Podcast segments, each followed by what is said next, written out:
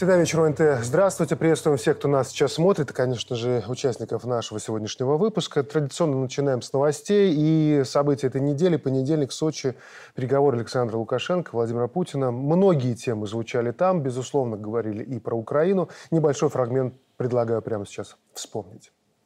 Они уже делают шаги политики к тому, чтобы расчленить Украину. Нас беспокоит то, что они готовы, поляки и натовцы, выйти, э, помочь.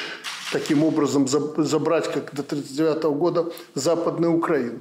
Нас это настораживает не только с точки зрения сегодняшней безопасности. Это их стратегия и по Западной Беларуси. Поэтому мы ухо востро держим.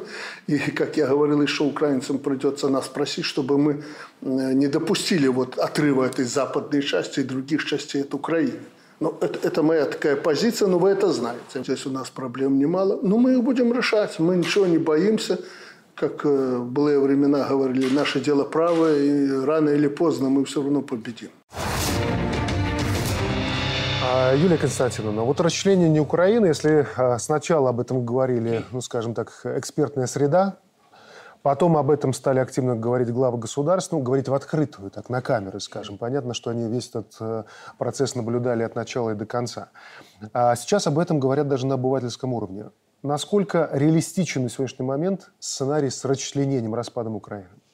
Ну, Республика Беларусь знает, что такое быть расчлененной, да, то есть семнадцатого сентября мы будем отмечать, наконец-то, тот праздник, да, этот день, когда воссоединились наши части нашей республики. То же самое касается Украины. Она, они тоже через это проходили, и все ведет к тому, что будут проходить через это еще раз. Такое впечатление создается, что Украина слишком большая и разная для управления, марионеточного управления таким государством. Потому что, конечно, проще разделить на таких много маленьких Украин, и над каждой поставить какой-то свой контроль.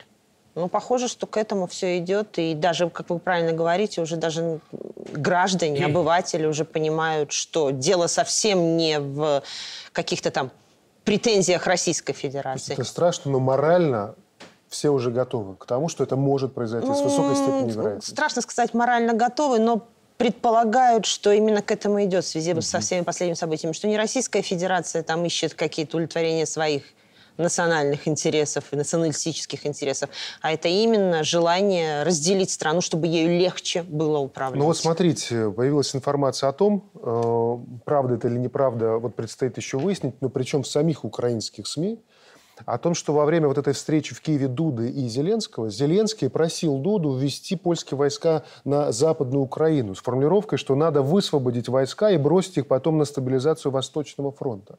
Александр Алексеевич, ну, дыма без огня не бывает, особенно сегодня. Ну, я вам скажу, я немножко с другого еще ракурса хотел бы сказать, что Зеленский понимает, что он проигрывает кампанию, он старается втянуть в нее как можно больше игроков, чтобы удержаться у власти.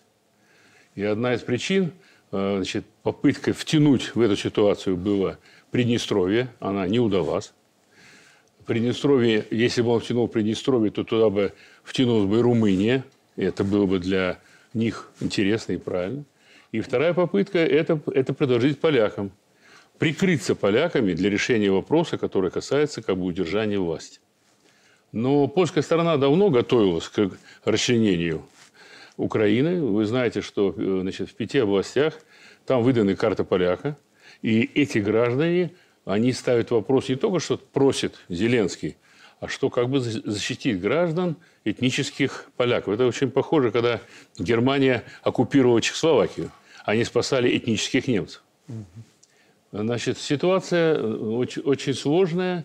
И, скажем, для удержания власти, видите, Зеленский готов на все пойти. Он готов продать пол своей страны, но только чтобы остаться у власти в Киеве и как-то удержаться. Еще здесь свое слово не сказала Венгрия. Там тоже две области, которые выданы карты Венгра. Румыния.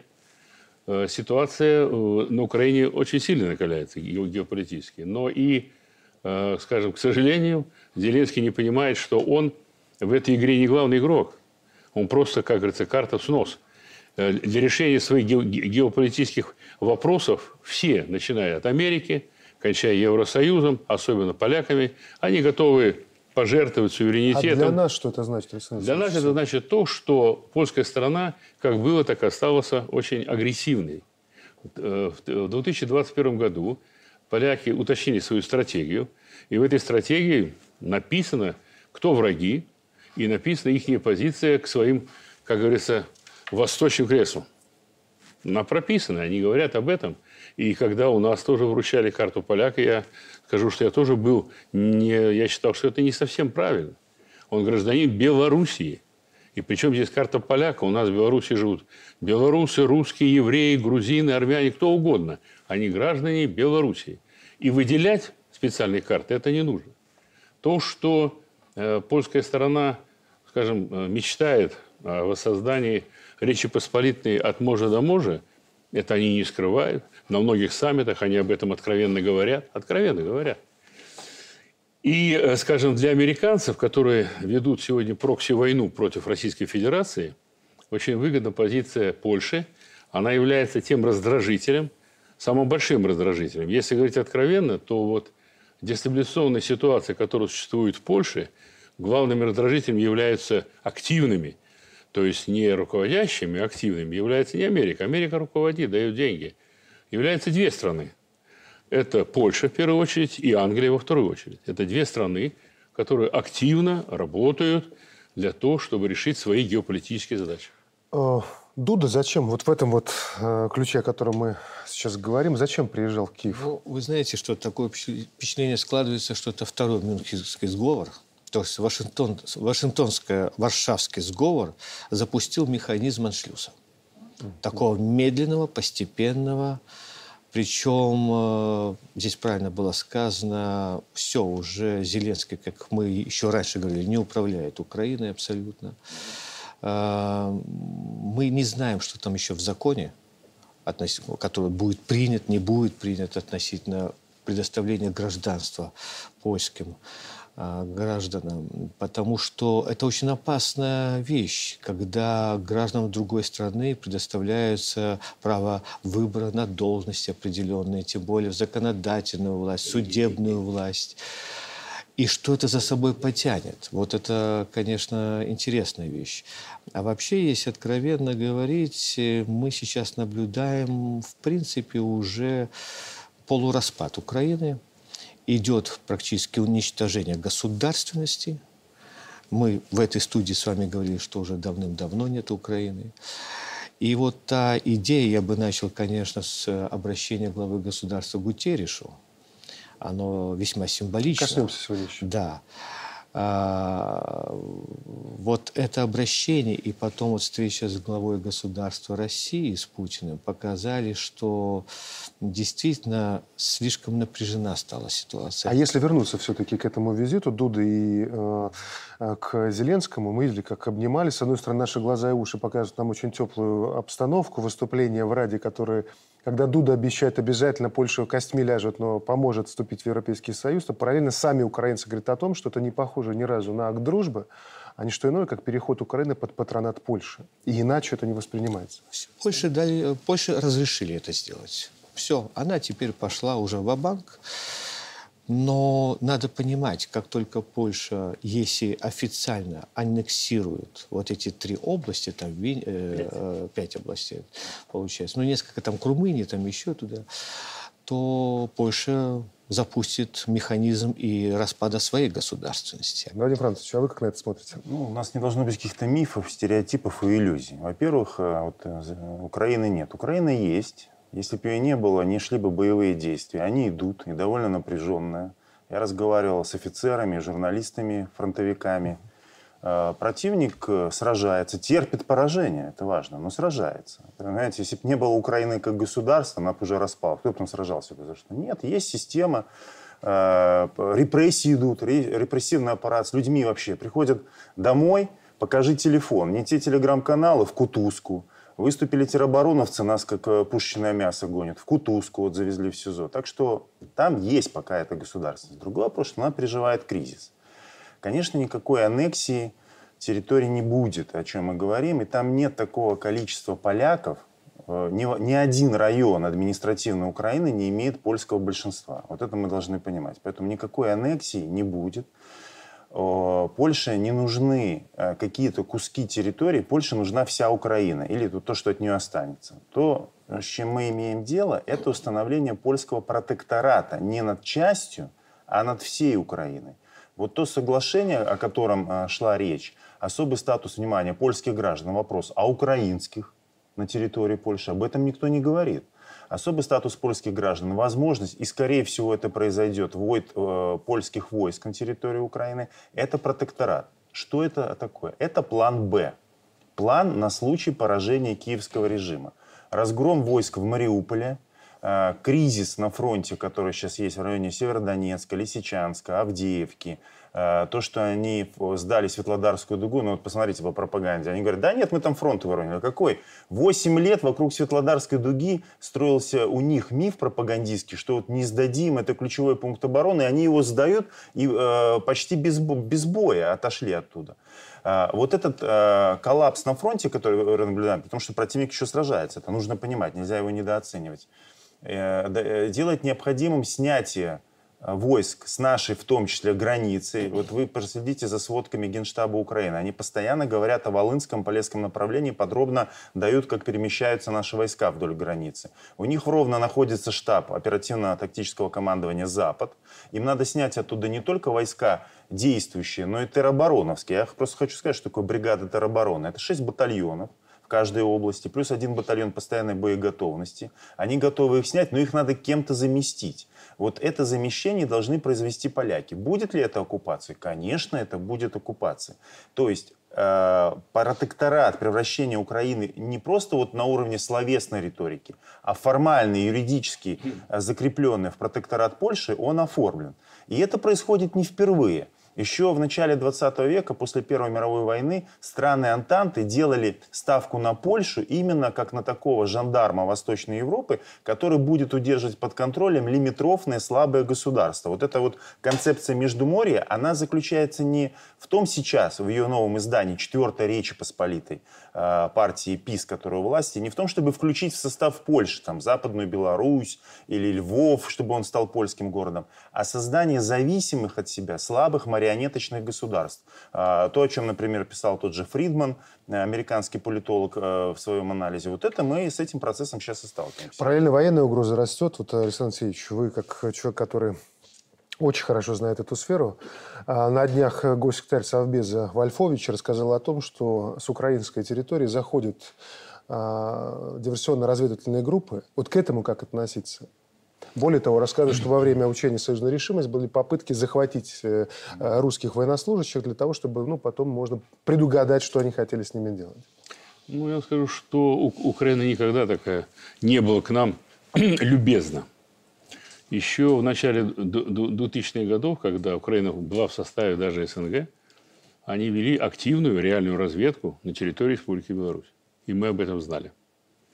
Второе, что я хотел бы свой тезис повторить, что Украине очень важно втянуть в данной ситуации, в данный конфликт как можно больше сторон. И для них тоже важно, как я уже сказал, это было втянуть и Приднестровье, и втянуть в том числе и Беларусь. Я скажу, что да, поляки, конечно, они агрессивны, я согласен с позицией, но здесь надо понять один момент, что если только польский солдат войдет на территорию Украины, это будет прямой конфликт между НАТО и Россией. На это НАТО не готова. Она понимает, и она, она к этому не совсем готова. Все политические инсинуации, которые происходят, они были, они остаются. И нужно понимать, почему, например, как говорится, воюет украинская страна. Она не вся воюет. Украинская страна воюет те, которые подвержены были националистическим идеям. И эта идея у них, она укрепилась. А идейные солдаты всегда воюют лучше. Они воюют не просто так, они воюют за нацистскую идею. И этот вопрос очень важный и серьезный. И поэтому они не, скажем так, не готовы сегодня сдаться. А вот еще одна тема. Посмотрите, польская пропаганда очень активно развивает тему Восточного фронта. Очень много об этом говорят, причем очень, как хотят, используют беглых. Здесь я вам хочу сказать, что значит, американцы поставили на поляков, я об этом говорил, и на британцев. И они активизируют свою позицию, они хотят занять другое место, другое место в общей системе западных государств, которая сегодня значит, конфликтуют с Российской Федерацией. Польша хочет иметь свое место.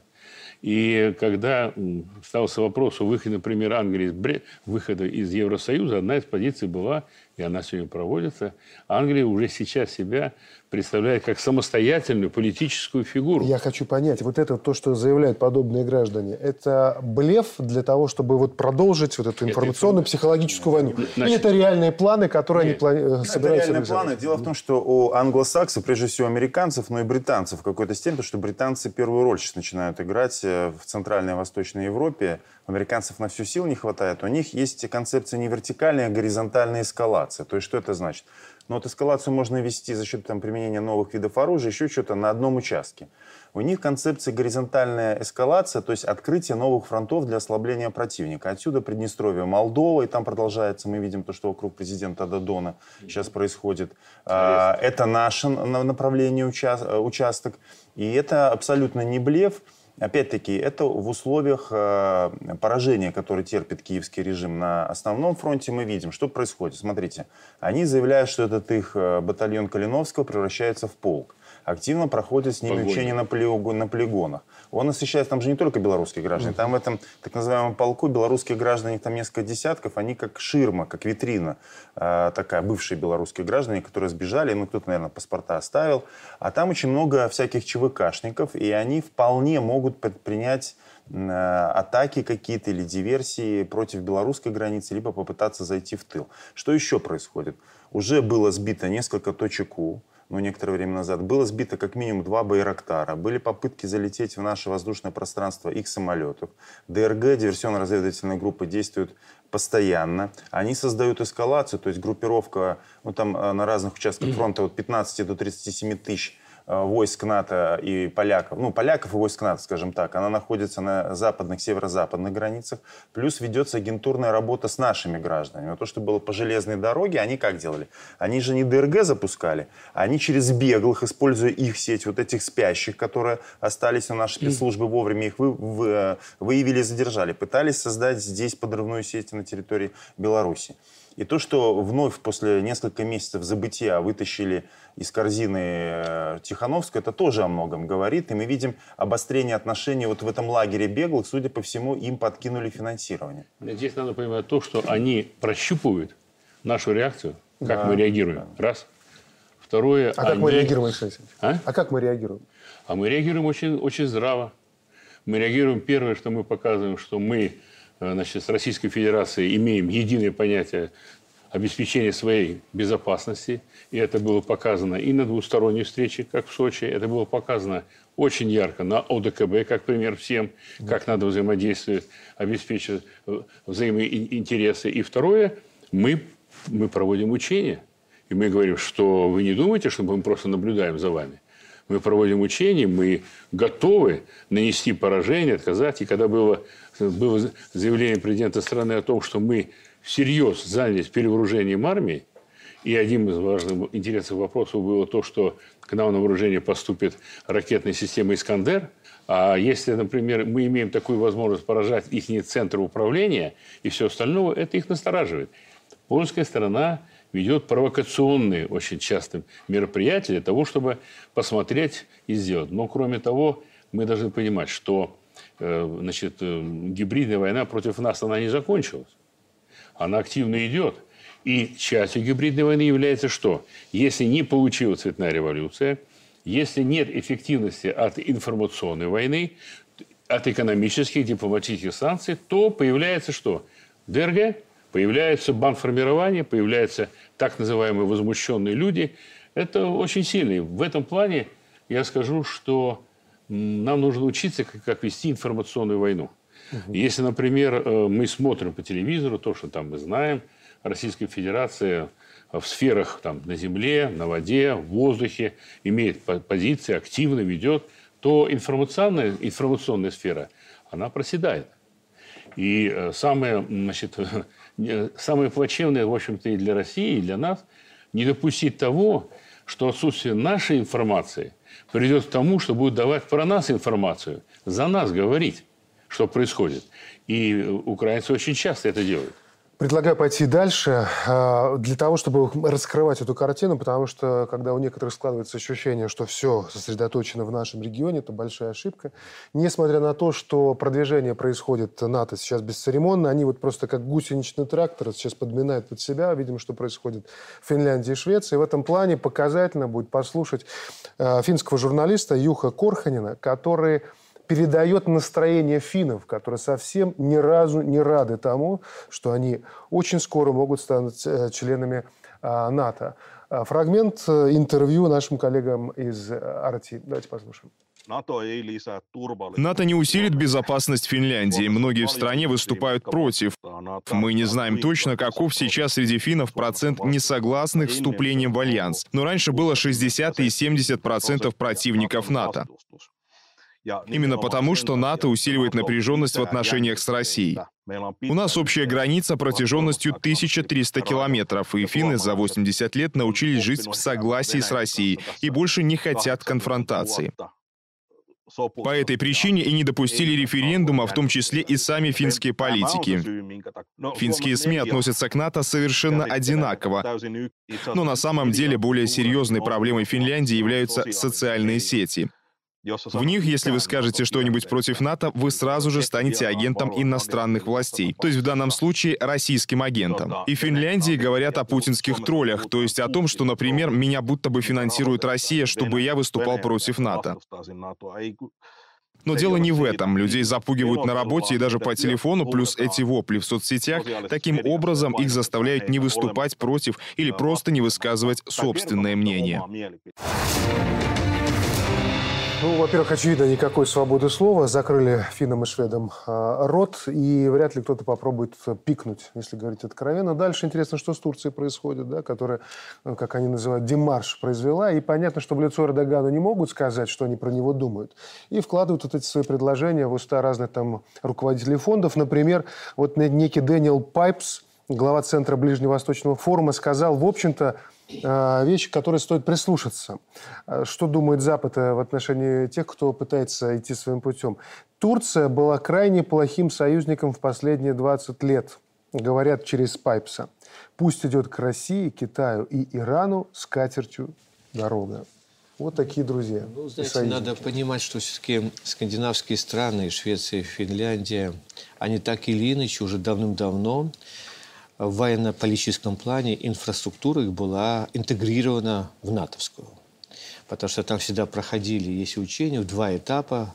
Первый этап там э, приглашали сюда россиян, второй этап уже русские уходили. Да, но не похоже, что да. Вот этот финский журналист подготовлен к тому, что вот так вот это все органично встроится, да, так, в новую систему. Это первое, второе. Ну, а с другой стороны, ну, на мой взгляд, это большая ошибка. Так сказать, поспешность вот этого, да, попытка включить эти две страны в НАТО. Сейчас просто НАТО на разломе тоже. Там много очень противоречий. И все, что они могут сделать на сегодняшний день, это экстенсивно, что ли, ну, в буквальном смысле, захватывать, не захватывать, вот другие страны, чтобы устоять. Понимаете, тут же еще как, скажем так, атлантическая геополитика США, она в рамках НАТО провалилась. Теперь надо расширение. Вот уже заговорили о Тихом океане, Индийском, да, то есть речь идет о том, что НАТО не может просто жить спокойно, выжить даже, да, структурно, функционально, без расширения. А Турции расширение разное. Про... Давайте другой вопрос зададим. Простит ли Турция им? Mm-hmm. Простит ли им Турция, вы помните, когда попытка госпереворота была, когда Россия спасла их? Простит ли им Турция невхождение в Европейский Союз? Простит ли им Турция то, что делается сейчас на границе и вообще в отношении с Грецией и все остальное? Эрдоган ведет свою политику, он правильно делает. Он понимает, что сейчас формируются новые коалиции в мире. Эрдоган сейчас размышляет. Действительно, он и с Россией не хочется терять связи. Там и экономика, и политика. И, действительно, и ШОС, и БРИКС. Эрдоган, он делает сейчас грамотно для своей страны. Он понимает, что даже в экономической сфере Европа, она просто на грани коллапса. Ну, зачем ему это, да? А что касается натовских структур, конечно, Турции, будем говорить откровенно, верить тоже во всем нельзя. Они ведут себя каждые десять лет по-своему. Но в любом случае... Исключение, конечно, Эрдогана, там, Турции не будет из НАТО, но то, что Турция, как и Венгрия, будут свои интересы отстаивать, может быть, каких-то и на других, скажем так, договоренностей. Угу. Юлия Константиновна. Ну, то, что происходит э, с той же Финляндией, видите, даже по оценкам, когда вот проводились учения НАТО, и когда она была, что ли, НАТО, все равно шестьдесят-семьдесят процентов населения были против. Уже тогда вступления в НАТО. Такое впечатление, что идет... элементарное нагнетание истерии по всем границам, в том числе и близлежащих государств Российской Федерации. Нагнетание истерии, э, приведение населения к такому э, достаточно нервному состоянию, э, обвиняют в том, что Россия самый большой агрессор, и что ее надо бояться. То есть мы видим сейчас э, ситуацию, что Рос... э, Европа перестает быть там разноцветной, она становится черно-белой. То есть все страны заставляют принять позицию. Либо да, либо нет. При Никаких этом, других вариантов им не дают. Агрессивное общественное мнение. Но обычно это все делают, товарищ генерал, наверное, подтвердит, всегда перед броском. Вот да, это но, опасно. Но при этом, Николай Сергеевич, смотрите, ну, фактор Орбана, который держится там за свои аргументы, а Турция, которая, понятно, что у нее есть свои вопросы, в том числе в отношении Финляндии, и она ведет свою игру, на что имеет право. А Саудовская Аравия, которая говорит, по сути, ну, оплеуха Соединенным Штатам, когда говорит, что надеется на создание нового соглашения с ОПЕК+, в которое, несмотря на санкции, войдет Россия. И есть вот такие эпизоды. Я уже не говорю про противостояние, свидетелями которого мы весь мир сейчас являемся. Когда заискрило в отношениях между Соединенными Штатами и Китаем. Китай не просто наблюдает за тем, что происходит в нашем регионе, из-за того, что любопытно ему, потому что понимает, что на очереди следующие они. И вот случай, который произошел совсем недавно. Сначала Байден на вопрос, готовы ли Штаты вступить в военный конфликт с Китаем для защиты Тайваня, твердо ответил «да». А потом Китай отреагировал, и МИД КНР ответил, что США должны быть осторожными в своих высказываниях. А далее уже менее дипломатично сказали о том, что Китай не потерпит вмешательства в свои внутренние дела, коим и является вопрос Тайваня. Вот как здесь далеко может зайти, и потянет ли Запад, кроме противостояния с Россией, еще и противостояние с Китаем? Но я вам скажу так, что первое, немножко возвращаясь к Турции. Турция играет ту игру, которая выгодна ей. Во-первых, Турция в связи с тем, что полярность, из однополярности переходит в многополярность, Турция хочет в этом мире быть не просто с кем-то или под кем-то, она хочет иметь свое лицо. И это лицо создания Туркестана, большого Туркестана. Это куда они хотят, и они работают активно, куда они хотят втянуть Азербайджан, Казахстан, Киргизию, значит, Туркмению, и даже они ведут работу, например, в России, в таких, в таких, значит, скажем так, в Татарстане, Башкирстане, и они имеют козыри. Дело в том, что если, значит, как говорят американцы, они выведут Турцию из НАТО, то НАТО потеряет в лице Америки одну из крупнейшей базы, где находится не просто там техника, а ядерное оружие, раз. Второе. Турция имеет самую большую сухопутную армию в НАТО. Это два. И третье. Турция обладает возможностями влиять и на экономику Европы. И я вот поддерживаю, что ее слишком сильно обидели. Поэтому с ней просто так разговаривать нельзя. Прием Швеции и Финляндии, понимаете, это просто сатисфакция того, что вы не дали нам принять Украину. Мы обладаем такой возможностью, Америка, что мы влияем, и вот страны эти войдут. Они им не нужны, там какие вооруженные силы. Там пятнадцать тысяч, двадцать тысяч, это несерьезно в военном плане, но серьезно в плане политическом. Если говорить о Китае, я, например, полагаю, что американцы, оценив, что украинскую карту они фактически уже проигрывают, и стоит вопрос, как это завершится для Украины. Как это завершится? Какой потери? Полностью суверенитета потери или раздела Украины по частям? Они сегодня сосредоточили свое внимание на Востоке. И на Востоке сосредоточили внимание крайне агрессивно. Те заявления, которые Байден, в каком он там делал состоянии, непонятно. Ну да, я когда сказал, что он да. твердо сказал, полудреме, да, потом подумал, что насколько да, твердо там было. И потом, да. вы знаете, получается, как у Бориса Николаевича, потом Зеленский рассказывал, что подразумевал Борис Николаевич. Так и здесь. Кто-то же ему суфлер крутит, правильно? Да, да, и да. пишет. Так, так и здесь. Москва. Он сказал, а его Байден. Окружение говорят, да он совсем не это имел в виду. Но, на мой взгляд, центр, скажем, напряженности перемещается в ту сторону. И это характерно видно. Да, то, о чем мы говорим, это горизонтальная эскалация. Вот и Балтийский, и Балтийская карта, Турция, там Пайпс, этот политолог, он там заявил, это, ну, либо он идиот, либо какие-то еще у него есть проблемы. Дело в том, что Турцию невозможно из НАТО исключить. И нельзя там говорить ценные, не ценные, потому что Турция находится действительно не просто крупнейшая база. Там, например, без турецкой системы РЭП, радиоэлектронной борьбы, у НАТО просто целый фронт оголится. Там а, целая система баз и воздушных создана, и подготовки, и спецназа, и транспортировки, логистики. То есть она ценнее, Турция, как союзник-член НАТО, чем большинство других европейских. С другой стороны, Швеция – это тоже довольно крупная военная держава. Там по численности армии они все сократили. Но я напомню, у Швеции есть ВПК, который позволяет делать все вооружение. Они сейчас танки не делают, когда-то давно делали, но сейчас не делают танки, но Бафорс, СААП, вот все, что мы знаем, крупнейшие их концерны, они все двойного назначения. Турция, Швеция делает практически все оружие, может делать сама, между прочим. И на Балтике традиционно основным противником Советского Союза, краснознаменного Балтийского флота, была именно Швеция на, на том этапе.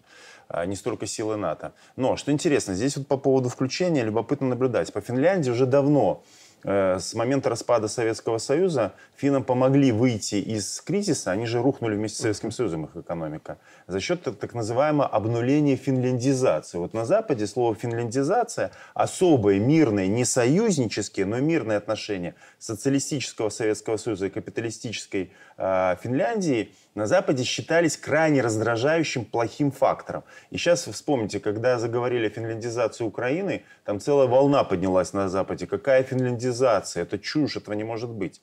И они с девяносто первого года подводили, буквально пихали это финское общественное мнение э, к вступлению в НАТО. Но действительно всегда было отрицательное отношение. И вот впервые на фоне этой истерии февральский опрос социологический показал, что якобы пятьдесят шесть процентов поддерживают. И они уцепились за этот опрос, и не проводя никакого референдума, никакого обсуждения, сказали, мы подаем э, э, заявку. Но там в Финляндии есть хотя бы тридцать-сорок процентов население, которое более-менее там поддержит. Дело в том, что Швеции вообще почти никто не поддерживает. То есть там нет консенсуса ни в правящей социал-демократической рабочей партии, ни в обществе. Никакие опросы не показывают поддержку, ну только если заказные. И страшно смотреть на этих бедных шведских политиков. А там сейчас у руководства женщины одни. Они появляются со страшными лицами. Да простят меня женщины за это. Не, они все понимают. Они, знаете, вот э, Обама сформулировал, говорит, свою политику в отношении европейцев недавно в интервью. Пинать ногами и орать. Вот просто чувствуется, что их пинают ногами и орут. И они из-под палки делают эти заявления, подают эти заявки и так далее. Но все-таки американцы грамотные стратегии, они допускают ошибки, безусловно. Но вот посмотрите, Турция, какие она требования выдвинула. Ладно, там курды в Швеции, угу. но... Возвращение к поставкам после того, как ввели санкции за эс четыреста, Турция купила у России эс четыреста. США ввели против них санкции и выкинули их с программы вооружений. Они требуют, требуют вернуть поставки истребителей эф шестнадцать и вернуться к программе эф тридцать пять. То есть и они зависят от американцев. И американцы это очень грамотно используют. И то, что они сейчас выстраивают горизонтальную дугу, это старые американские планы. Читаем Фукуяму, Дуга, который разделяет мир исторический от постисторического, плана Наконда. То есть они от Северного Ледовитого океана через НАТО, Турцию, Индо-Пацифику, вот сейчас визит Байдена, который мы наблюдаем, создают дугу враждебности по отношению к Российской Федерации и Китаю. И, между прочим, Байден тут ничего не оговорился. Они просто потом отреагировали и ведут такую игру э, на китайские резкие заявления, а не просто заявления. Китай сейчас провел совместные полеты стратегической авиации mm-hmm. с Российской Федерацией сразу на фоне визита Байдена. Но это не оговорка Байдена, у них документ есть, в котором прописано, они дали письменные гарантии того, что они будут защищать безопасность Тайваня. Вот в чем дело. Короткая реклама, после чего еще две очень важные темы, на которые следует обратить внимание. Оставайтесь с нами.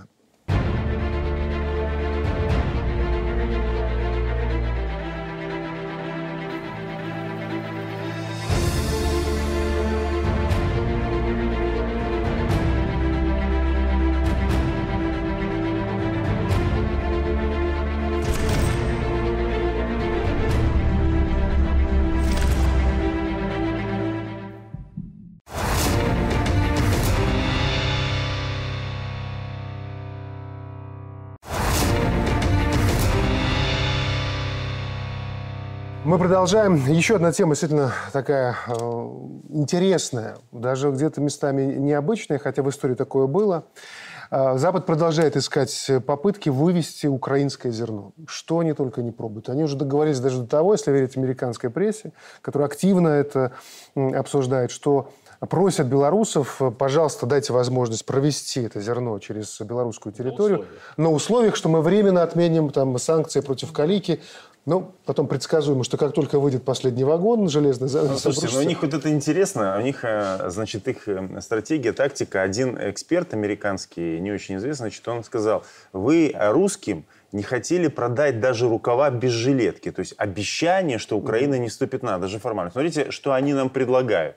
Вы пропустите зерно украинское через свою границу, а мы вам... разрешим калийку продавать. Да они без наших калийных удобрений не могут. Понимаете, это часть одной проблемы. Они решают свою проблему, преподнося, пытаясь нам ее продать, что они решают нашу. Абсолютно. Вот, Юлия Константиновна, вот действительно ощущение, что они воспринимают нас как аборигенов. Вот как вот абсолютно тупых людей. Потому что они, во-первых, думают, что мы согласимся, и думаем, что вот нам вот эти там две недели без санкций, которые еще нужно посмотреть, отменят или нет. Во-вторых, своими руками устроить украинцам голодомор второй. Они этого хотят. Вот почему такое? Во-первых, в этом вопрос. А во-вторых, если мы посмотрим, куда Украина поставляла в основном случае э, вос, э, зерно. Да, зерно. Это не Европа. Конечно. Это Египет. И все... Да. Европа к этому зерну вообще никакого отношения не имеет. То есть это действительно такой крючок. А давайте зацепимся, давайте попробуем их вот таким образом пошантажировать. Угу. Но уже даже, как мы сегодня говорили, говорят на высоком угу. уровне, на более низком, и обыватели. Уже э, последние комментарии вот в сетях рядовых граждан, которые говорят, да, извините, сперва он не замечал, что вводят санкции и разрешал делать все, что хочет. И как-то спокойно все смотрел, не признавал вообще никаких проблем, начиная с проблем беженцев у границ Республики Беларусь, что там было. Нет, все в порядке. А теперь они, видите ли, просят, давайте... Мы его вот так сделаем. По-моему, это абсолютно неравноценные условия. Что значит, вы нас просите? Вы сперва нам устроили такую ситуацию, и всему миру устроили. Причем страдает ведь не Европа. Да, они там лиша... лишаются, то есть они, конечно, страдают, они лишаются каких-то своих продуктов питания, но хлеба, как не основного Европа. Продукта... Вот власти Чехии официально сказали, в случае чрезвычайной ситуации продовольственных пайков хватит на полтора дня. Так, все. Более того, больше э, надо сказать, что но здесь... Но главное, извините, что с этим правильно вы сказали про калийные удобрения. Кто страдает? Уже страны, что Бразилия, да, и все да. кофепроизводящие страны сказали, все, а ребята, кофе, кофе не а будет. Соем Бразилия, который идет потом да. на Китай, который в том числе идет от в, в карман. От этих удобрений вот провисает абсолютно все. Это удорожает то, что придет, сокращает предложение, соответственно, рост цен.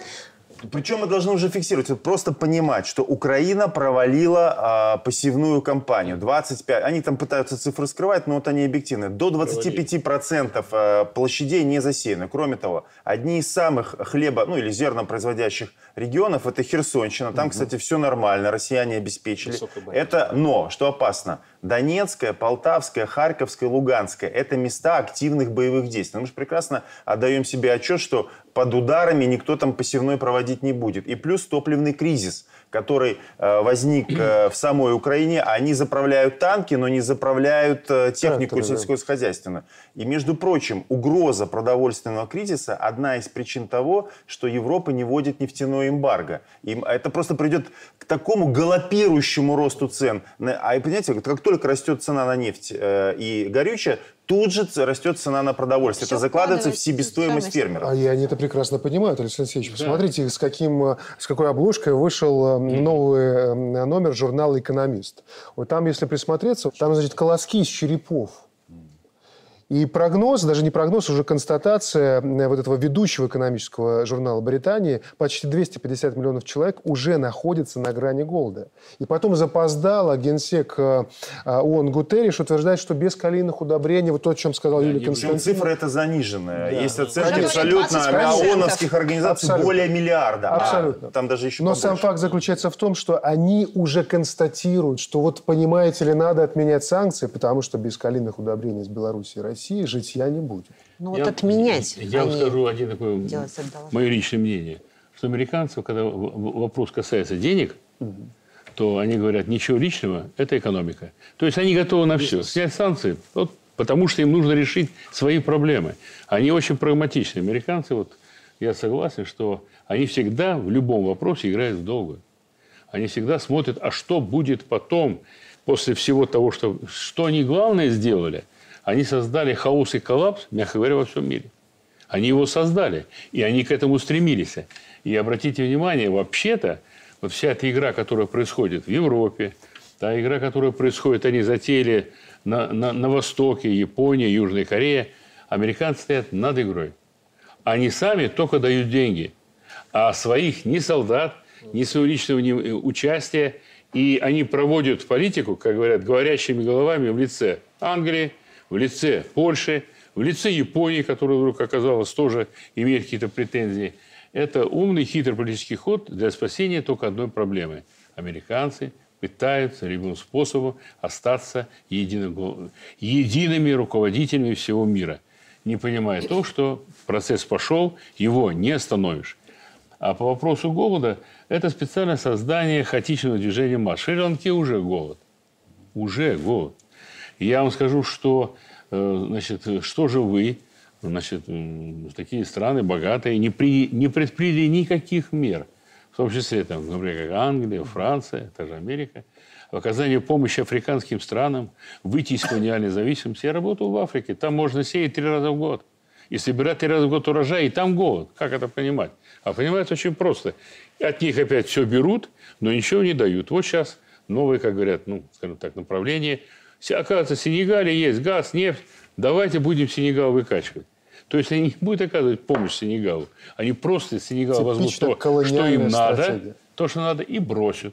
И больше ничего не будет. Да, да. Поэтому вот этот фокус с хлебом, очень правильно сказано было, что это хлеб-то не сам по себе, значит, конкретно для кого, Предлог. А сама ситуация, которую они создают, вот как они борются, вот голод, вот мы оказываем, мы смотрим и думаем обо всем мире. Там как накормить весь мир. Этих, этих да. запасов, кто сейчас в Украине, они, ничего, именно, они не решают. Они, они ничего не решают. Они но... уравновесят цены на рынке. Да. На... Ну, а по ценам это очень важно. А, именно вот зрители должны понимать, что это делается для цен, чтобы попытаться Конечно. сбить цену. Сам факт того, что, понимаете, миф, в западном, вообще в западном таком информационном, коллективном, массовом, бессознательном, да, у них Украина ассоциируется с хлебной страной. Mm-hmm. Почему Германия, Австрия всегда туда стремилась? И у Гитлера, у Кайзера это присутствует. Украина, мы будем сытые, мы не будем голодать, там придем мясо, молоко, шпик, все, мы забирай и уходим. И само, сами заявления европейских политиков, что мы вывезем зерно, неважно его сколько, оно способствует э, чисто психологически сдерживанию цен на продовольствие. И информационной составляющей. Да, конечно. Они опять в информационном противодействии показывают себя позитивно. Они борются, чтобы мир не голодал. И при этом эксперты говорят, что цены на зерно стали да. расти задолго да. до украинского да, да. кризиса, ну, кстати, когда Штаты начали хорошо. печатать кстати, деньги. Действительно, заявление Гутерриша о том, что будет голод и так далее, ну, лицемерные лживы. Это возмущение. Мы Возмущаемся, конечно. Это до этого уже, как здесь правильно было сказано, сотни миллионов голодали. Но здесь я вижу несколько аспектов. Первое. Правильно было сказано, это зерно двадцать миллионов, оно только на месяц решит проблему, не более того. Второе. Первое. Значит, информационная война, обвинить во всем Россию, опять общественное мнение. Но и мы забываем, надо же расплачиваться за оружие. Это ну, тоже и, момент. И мы должны правильно понять, да. какой путь этого зерна. Из Одессы через Белоруссию в Прибалтику. Дать прибалтам заработать деньги. А в данном случае мы сейчас, же, идет, порты, а сейчас идет через да. Румынию. Мы, через мы Румынию же, идем, да, мы же заботимся о вас. Вот и все. Поэтому в этом плане э, каждый, конечно, будет таскать свои каштаны здесь. Но главный каштан достанется опять Соединенным Штатам Америки. Но тот, опять-таки, э, последние полтора месяца во Франции не было практически дождей. Засуха. засуха. Более того, в нескольких штатах, в трех-четырех штатах Америки засуха, как раз те, где, там, где выращивают зерно. И во многих европейских странах. Они чувствуют, что тоже, конечно, будут моменты. Но еще раз говорю, даже цены, по-моему, эти двадцать миллионов, они не сбалансируют эти цены. Стоило зерно в две тысячи шестнадцатом году сто тринадцать долларов, сейчас четыреста шестьдесят долларов. посчитайте во сколько. Через месяц, я думаю, на тридцать-сорок процентов еще эта цена увеличится. Вот слушаю, вот Николай Сергеевич, вас, и, и вот понимаю, что вот этот посткапитализм, который назвали пост, и все думают, что это красивое какое-то название, на самом деле это такая пустота страшная, дыра, из которой приходит что-то непонятное. Но вот здесь ничего с другой стороны не поменялось. Разделяй власть с одной стороны, а с другой бери все, что плохо лежит. Вот мы украинский фактор с зерном разобрали, а есть второй еще фактор, когда хотят раскулачить Норвегию и предлагать это сделать польский премьер Моравецкий. Давайте послушаем, это заслуживает внимания. Норвегия опосредованно жирует на ситуации, связанной с событиями в мире. Они должны этим поделиться. Избыточная прибыль от нефти и газа, превышающая среднегодовую за последние годы маленького пятимиллионного государства Норвегии, превысит сто миллиардов евро. Они должны немедленно поделиться этой избыточной, гигантской прибылью. Такой жуткий шовинизм. Вы знаете, давайте начнем с того, что все, что сейчас происходит, и мы видим, это все... Вся наша планета, вся наша международная система окутана финансовой, э, финансовой системой. И мы видим мыльный пузырь. Он просто лопается то там, то там. Это мыльный пузырь. То, что сейчас заявляет, конечно, Польша, вы знаете, э, здесь правильно было сказано, это хамство, наглость. Но это в логике политики Польши. Они со всеми так ведут и вели всегда так. Вы думаете, по отношению к Зеленскому не так ведут? Точно так же. Я думаю, этот закон о гражданстве был э, продавлен, да. Я не знаю, насколько уже слышал, там, как Норвегия ответила. Мягко, не мягко. Меня поражает, насколько нагло, бесцеремонно и без тормозов поляки вообще, не знаю, чем руководствуются, какими правилами, практически уничтожают международные отношения в Европе, выстраивая, конечно, их под себя, но при этом они подрывают основу доверия. Вот почему-то американцам они не предложили поделиться своими. Вот о чем и речь, да.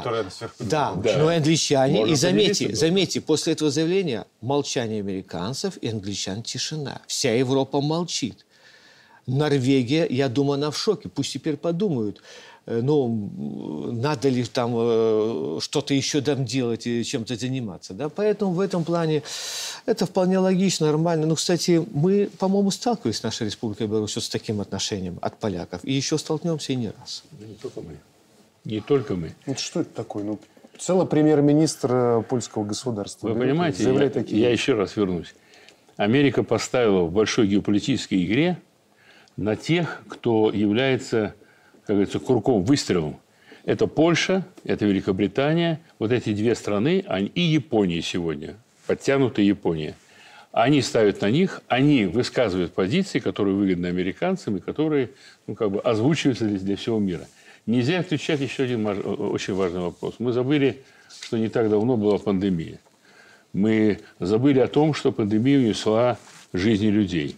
И мы забыли о том, что вообще геополитики американские давно говорят о том, что такое большое количество людей на земном шаре, оно не нужно, оно лишнее абсолютно.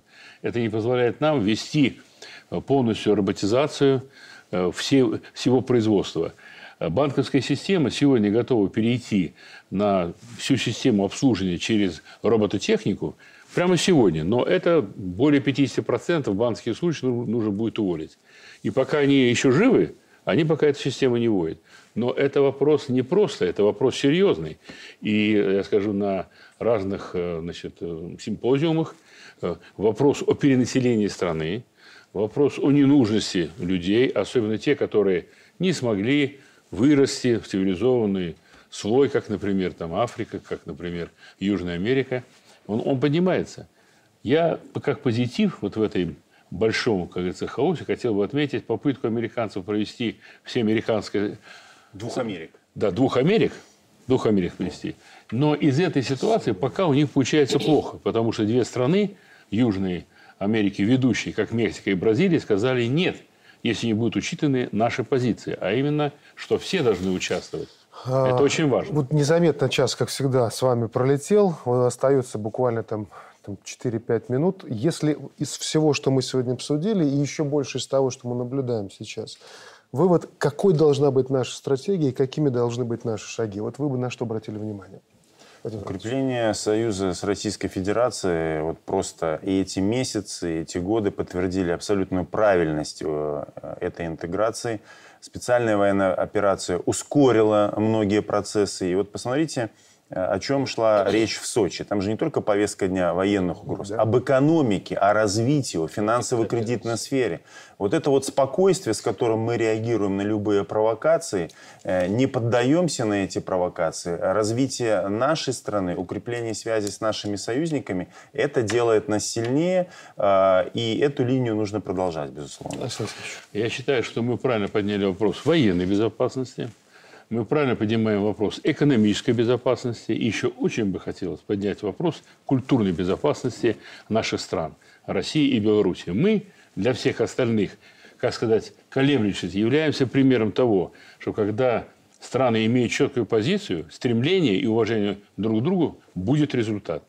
И это очень важно для всех нас. Благодарим. Юлия Константиновна. Ну, в рамках стратегической правильности, направления стратегической деятельности я сперва было принятие новой конституции, и теперь это концепция безопасности, обновленный вариант. Все очень вовремя, все очень правильно, и требует то, что, то, что требует от нас время, Республика Беларусь очень поступательно вот эти шаги совершает, именно стратегические, правильные, выверенные. Ну, тактика стратегические шаги э, с Так, с самого начала в Беларуси были э, выверенными, они шли на опережение, кстати. Действительно, Республика Беларусь многие вещи уже сделала, то, с чем сталкивается сейчас весь мир. Ну и главное, здесь надо понимать роль Беларуси в мировом сообществе. И я думаю, что вот это обращение к генеральному секретарю ООН, оно очень знаково, символично. Это своего рода идеологема, э, концепция архитектуры международной безопасности и системы всей в целом. Просто надо посмотреть роль миротворческой Беларуси, э, роль Организации Объединенных Наций, Хельсинки два, поиск цифровой договоренности. Все это, в принципе, президент предлагал неоднократно. И это сейчас в сумме, просто надо рассмотреть, детально проанализировать. И, конечно, если было бы желание мирового сообщества, то все бы это в течение там, нескольких лет можно было бы реализовать. Спасибо большое за участие в нашей программе. Спасибо. Ну и позволю себе завершить эту программу словами Генри Киссинджера. В семидесятых прошлого века он отвечал за американскую дипломатию, в определенной степени влияет и сегодня. Кстати, в эту пятницу ему исполняется девяносто девять во всех смыслах долгожитель. Я, разумеется, не призываю отмечать его день рождения, но Киссинджер как личность заслуживает внимания уже потому, что в отличие от нынешней западной элиты, и при этом будучи человеком западным до мозга костей, способен видеть причинно-следственные связи и предупредить о них. Вот его главный тезис про Украину, озвученный еще в две тысячи четырнадцатом году. Если Украина хочет выжить и процветать, она не должна превращаться в форпост одной стороны против другой. Она должна стать мостом между ними. Россия должна признать, что попытки превратить Украину в государство-сателлит и за счет этого снова передвинуть российские границы обрекают ее на повторение самосбывающегося цикла взаимных мер давления в отношении с Европой и США. Запад должен понять, что для России Украина никогда не станет обычным иностранным государством. Решающий элемент – это сами украинцы. Они живут в стране со сложной историей и многоязычным составом. Запад страны – это в основном католики, Восток в подавляющем большинстве исповедует русское православие. Запад говорит на украинском, Восток говорит в основном по-русски. Любая попытка одной части Украины доминировать над другой, что превратилось в закономерность, со временем приведет к гражданской войне или к расколу страны. Если рассматривать Украину как составляющую конфронтации между Востоком и Западом, то любые перспективы создания международной системы сотрудничества в составе России и Запада, и в особенности России и Европы, будут разрушены на десятилетия. Напомню, это две тысячи четырнадцатый год. Сейчас в Давосе он признал, что теперь эта идея перестала существовать, однако назвал нейтральный статус Украины идеальным результатом конфликта. Ну, впрочем, едва ли услышит и сейчас. Даже гравитация авторитета таких людей, как Киссинджер, бессильна перед новым поколением западных политиков. Но чему это учит? Во-первых, знания без практики – ничто. А во-вторых, западные боссы от политики точно знают, что делают. А мы точно даже не догадываемся, что именно они придумали для всех нас. Но почему-то совсем точно чувствуется, что ничего хорошего. Так что живем своим умом и фиксируем тот образ будущего, который выбираем мы сами, который подходит именно нам и за который мы будем отвечать не перед партнерами, а перед будущими поколениями. На сегодня все. Спасибо, что вы с нами. Счастливо.